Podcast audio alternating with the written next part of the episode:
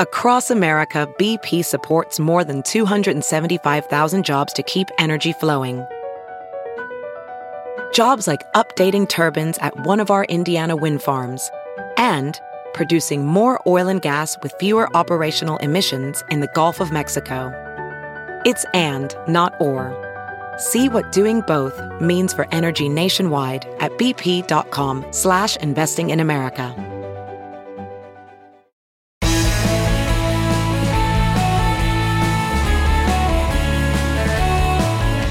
It's the Bill Press Pod, back with you for another lively conversation with an astute observer of the American political scene.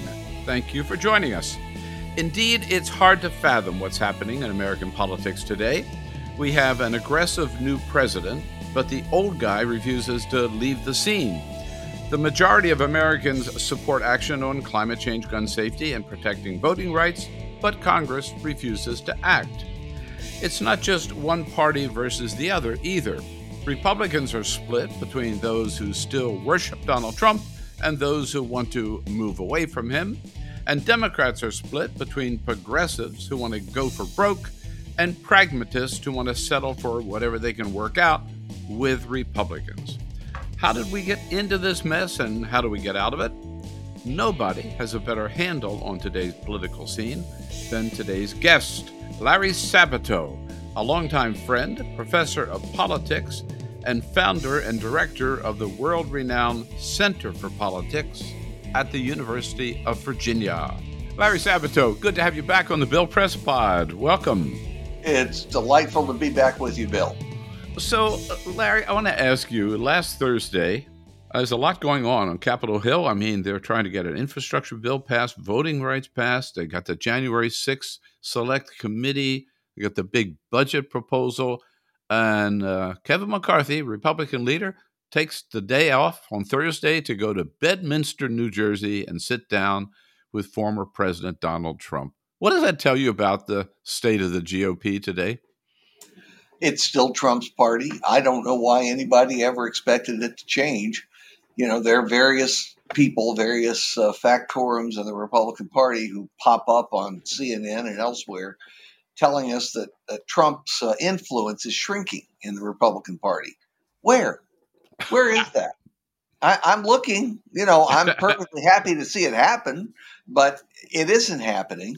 And what he was really doing was going to see pardon me, the crime boss. You know, when the boss calls, you go. Uh, you know, if you you fear for your life otherwise. So he went and he went through his agenda, and Trump said yes and no and yes and no, and I'll bet you any amount of money he ran through the possibilities for the select committee on January 6th, the insurrection. And Trump said yes, no, yes, no. And he's going to get a committee on the Republican side of his liking. In other words, the crime boss was picking half the jury. Yeah. Well, and clearly there was an agenda beyond just this January 6th committee. Uh, wouldn't you agree that Kevin McCarthy sees that his path to taking back the House and maybe becoming Speaker in 2022 is loyalty to Donald Trump?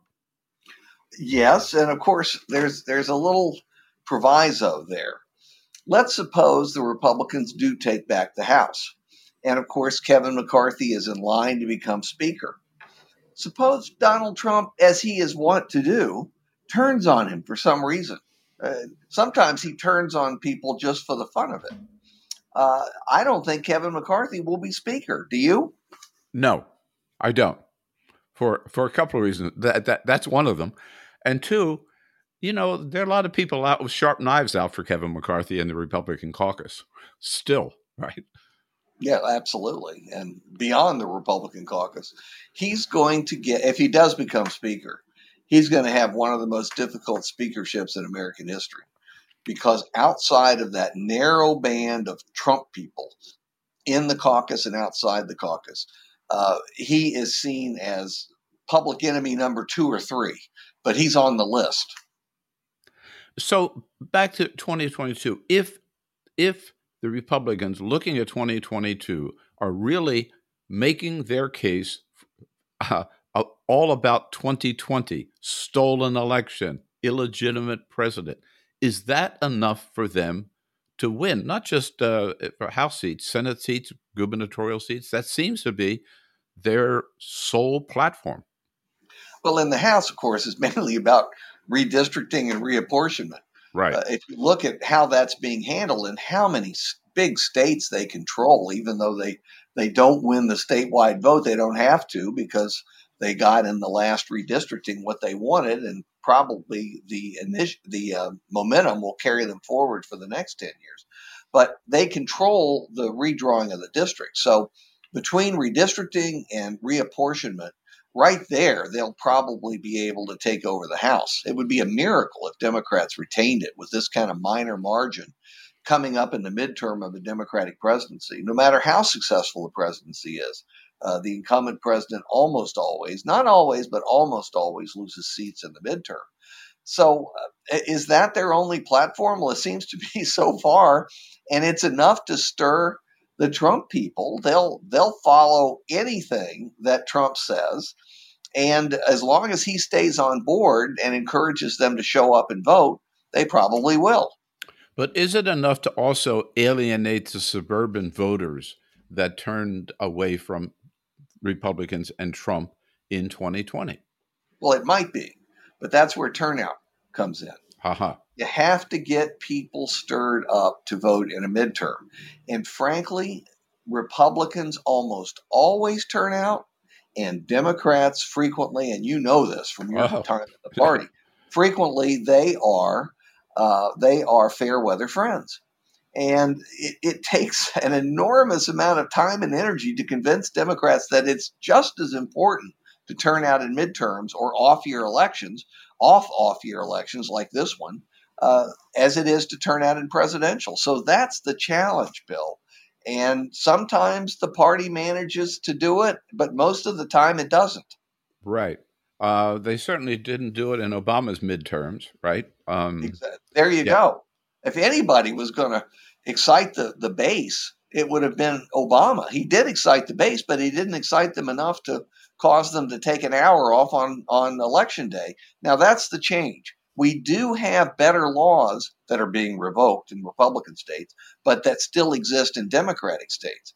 So it's possible that the widespread use of mail balloting, which people liked in 2020, yep. they liked it. It was convenient. Uh, not just the pandemic, they liked the convenience of it.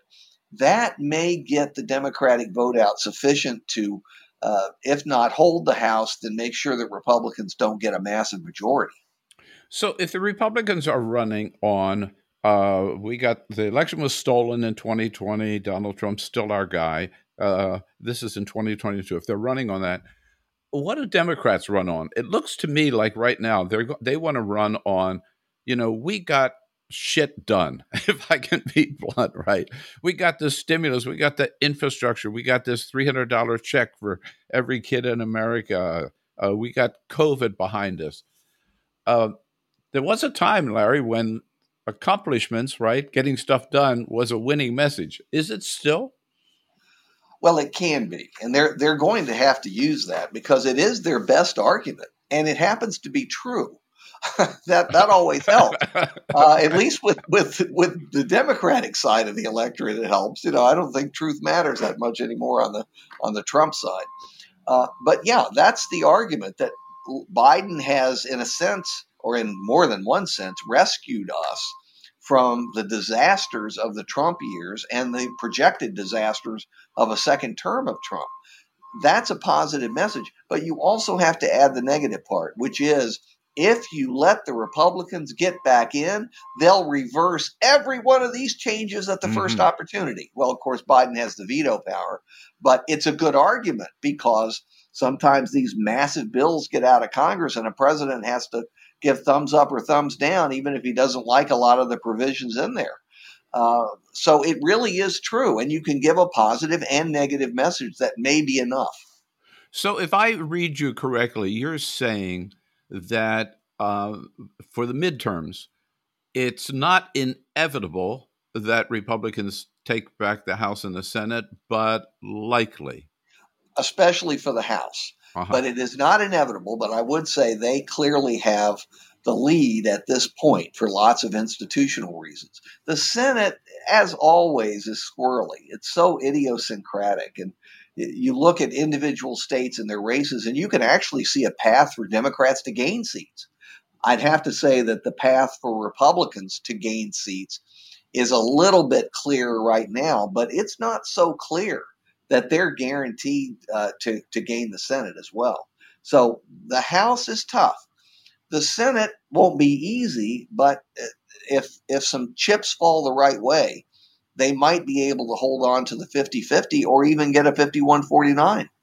So with the crystal ball, have you uh, pre- uh, made a prediction yet on either house or are you just waiting well, to we, see? You can't. How can you make a prediction when we don't even know what the districts are? Correct. That's right. we Good haven't point. had redistricting. Now on the Senate, we we've got it uh, essentially tied. We've got Democrats at 50, Republicans at 49 with one toss up. You know which which one it is? Pennsylvania.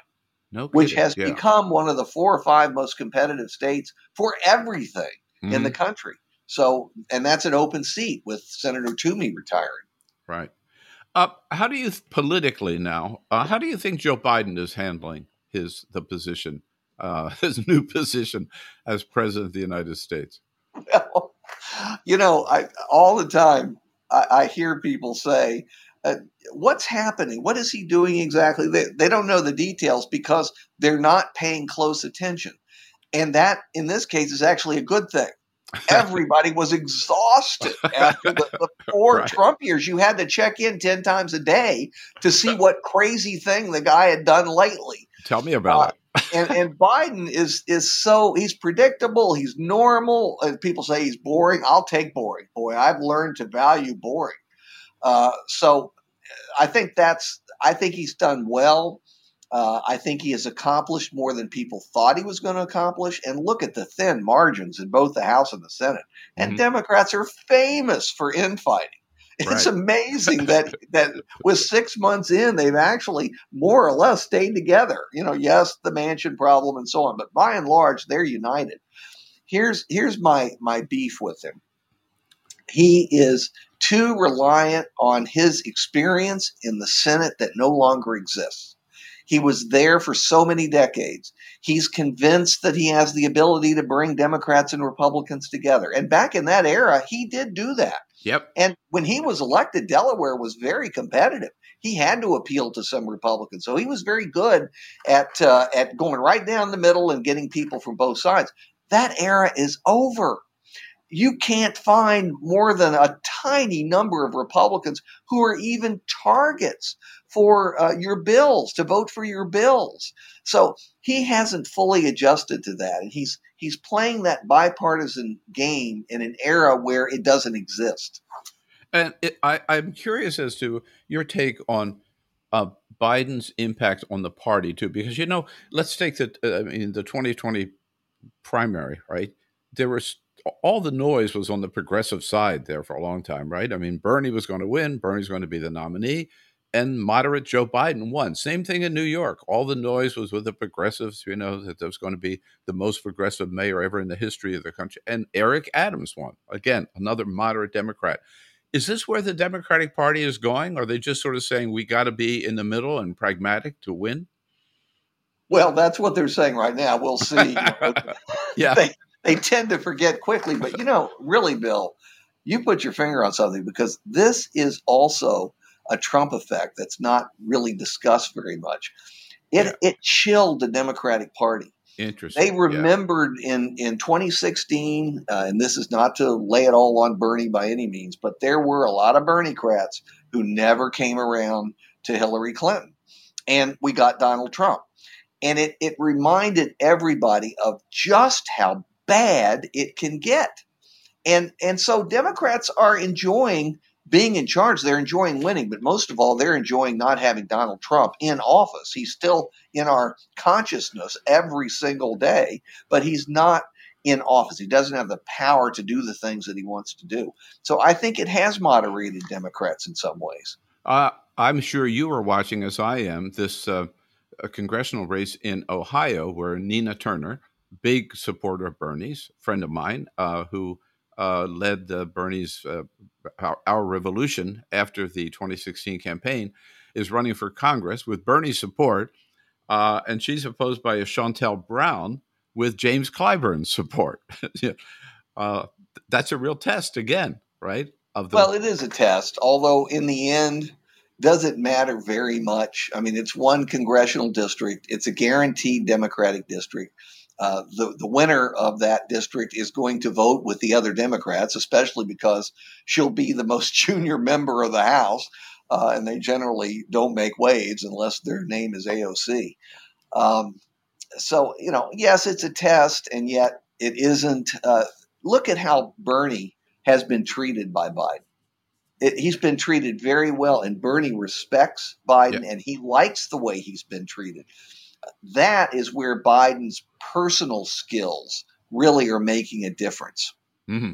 Right. And it also shows that pragmatic side of Bernie Sanders, which uh, I know, but most people have not seen and don't know. Yeah. Right? Oh, absolutely. Look, he was the first to say, you know, he wanted five to six trillion when it was 3.5 trillion. He said, this is terrific. Yeah, okay. Right. Well, that, that's the way it's supposed to be in Congress. You have to make compromises and, and you should celebrate what you get not whine about what you didn't get. Well, there he is, and he's yeah. the signal to all the other progressives to do the same thing.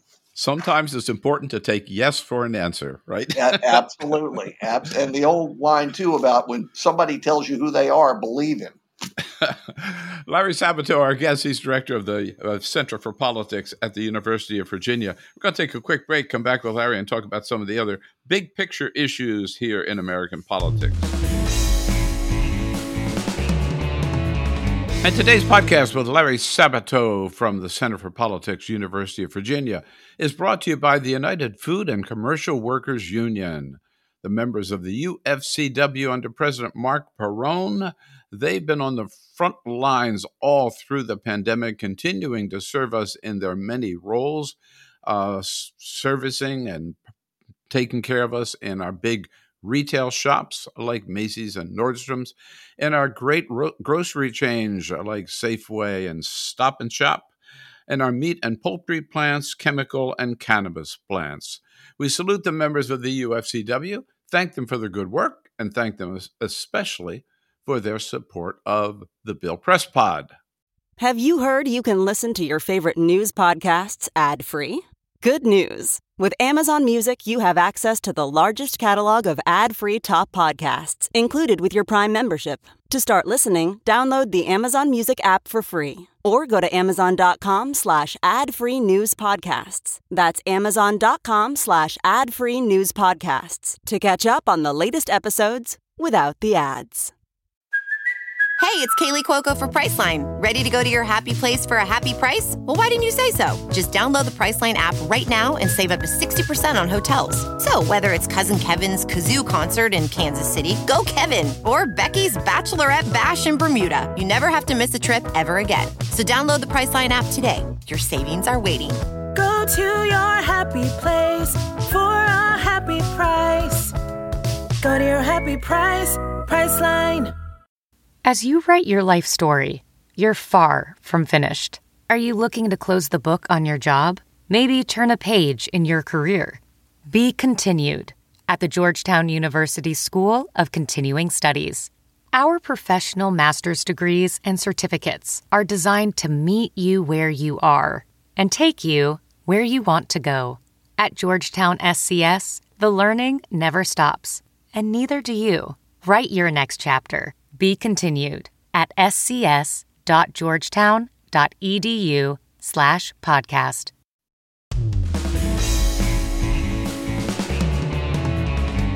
And we're back with Larry Sabato. He's director of the uh, great Center for Politics down at the University of Virginia. Larry, you and I have talked politics a long time. You've been around it uh, longer, as long as I have. Uh, have you ever seen American politics so broken?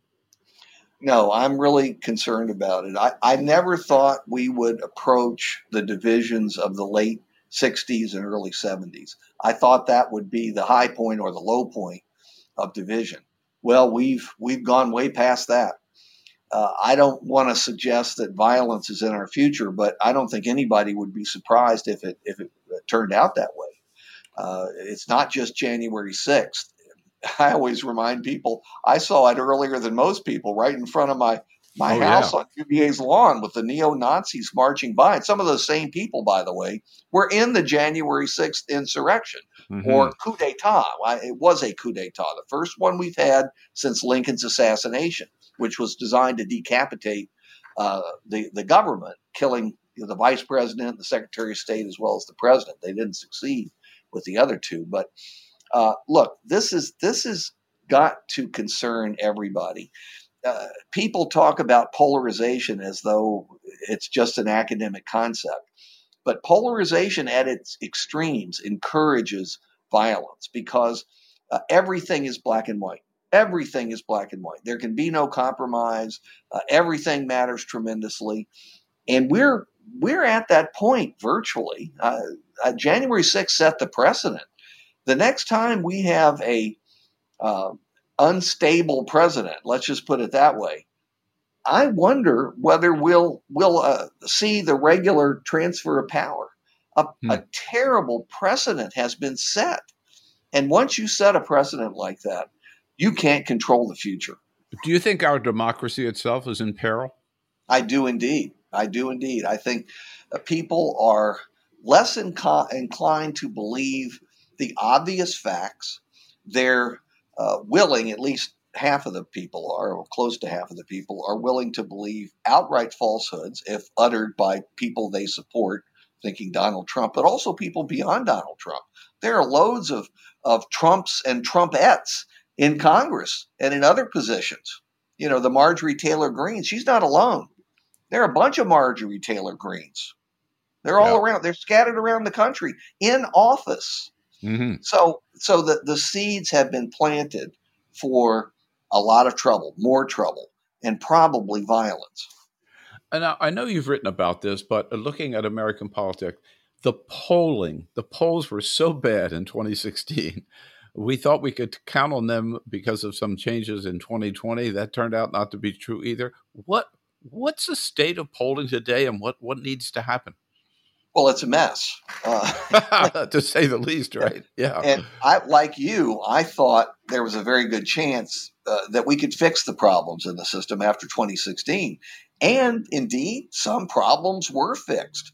It just turned out there were additional problems, and and the analysis of 2016 had been off. It wasn't simply that a certain category of uh, blue collars or you know non-college whites weren't participating in polls. It was much more extensive than that.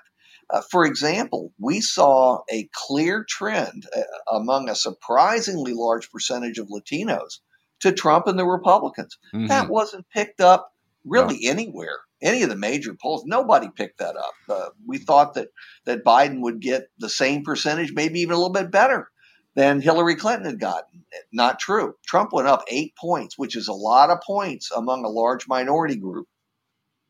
So, um, is it to, to redesign these polls or just not count on them? Uh, Uh, well, you don't. I, I think we've all learned to look at them and study them and be interested in them, but also be willing to discount them, which frankly we did at the Center for Politics. We got 49 of the 50 states right. And we only got 49 out of 50 right because we ignored polling in a lot of places, like Florida, like Texas, like Georgia. There were other places where the polls were simply off. And it it just contradicted everything we knew about the way things were going, the way we sensed things were going. So, you know, uh, Bill, we're going to have to return to judgment. That's scary. we're going to have to get political professionals exercising judgment. You mentioned the Latino vote.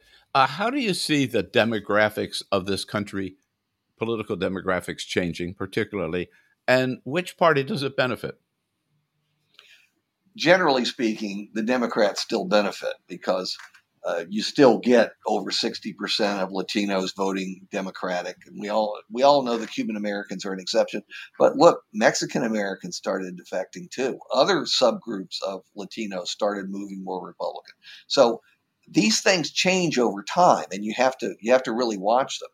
But on the other hand, Asian Americans uh, who used to be the most receptive to the Republican message of any minority group mm-hmm. have moved solidly in the Democratic direction. They now outvote Latinos in terms of the percentage for uh, for uh, Democrats. So every piece of the electorate uh, is not uh, stable, is not is not in concrete. Every election is different. The candidates are different. The issues are different, and you have to treat the voters uh, as adults who can reevaluate their old positions. But we see, for example, Arizona, right, uh, moving at least into the purple column, not maybe not quite the blue, uh, which certainly surprised the hell out of me. Um, uh, could Texas follow that same path? Well, eventually. How many election cycles, Bill, have we heard? I know. that Texas is going to turn blue. So, you know, I was very skeptical in 2020 with good reason. Uh, and I don't think it's anytime soon. Eventually, it will be competitive. What's eventually? I, I'm not sure we'll be around uh, because we're, we're, retired on a desert island, not because of anything else. But uh, I, I'm just not sure when that's going to happen. It is fascinating that Georgia and Arizona turned more quickly than Texas or North Carolina, which has yeah. been proposed for decades as, as a mm-hmm. logical blue state. Well, it's still not blue. right. Yeah. And now Georgia and Virginia, uh, as you point out. I know it's really too early to talk about 2024, but I do have to ask you: that, Do you think Donald Trump is going to run, or is this just uh, is this he pulling our leg? I think that we'll have at least a half a dozen proto announcements by Donald Trump. now, it, and then and then he'll pull back. But you know, he's he's the one thing he's good at is political calculations. I don't think people understood that before 2016. But his calculation is correct. He needs to keep all of his real and potential opponents off balance. And you do that by hinting you're running and then maybe pulling back and hinting you're running and then pulling back because they really don't know what to do. They don't want to, to go all out for the nomination because then they know Trump will target them. You don't challenge him and expect him to forget it.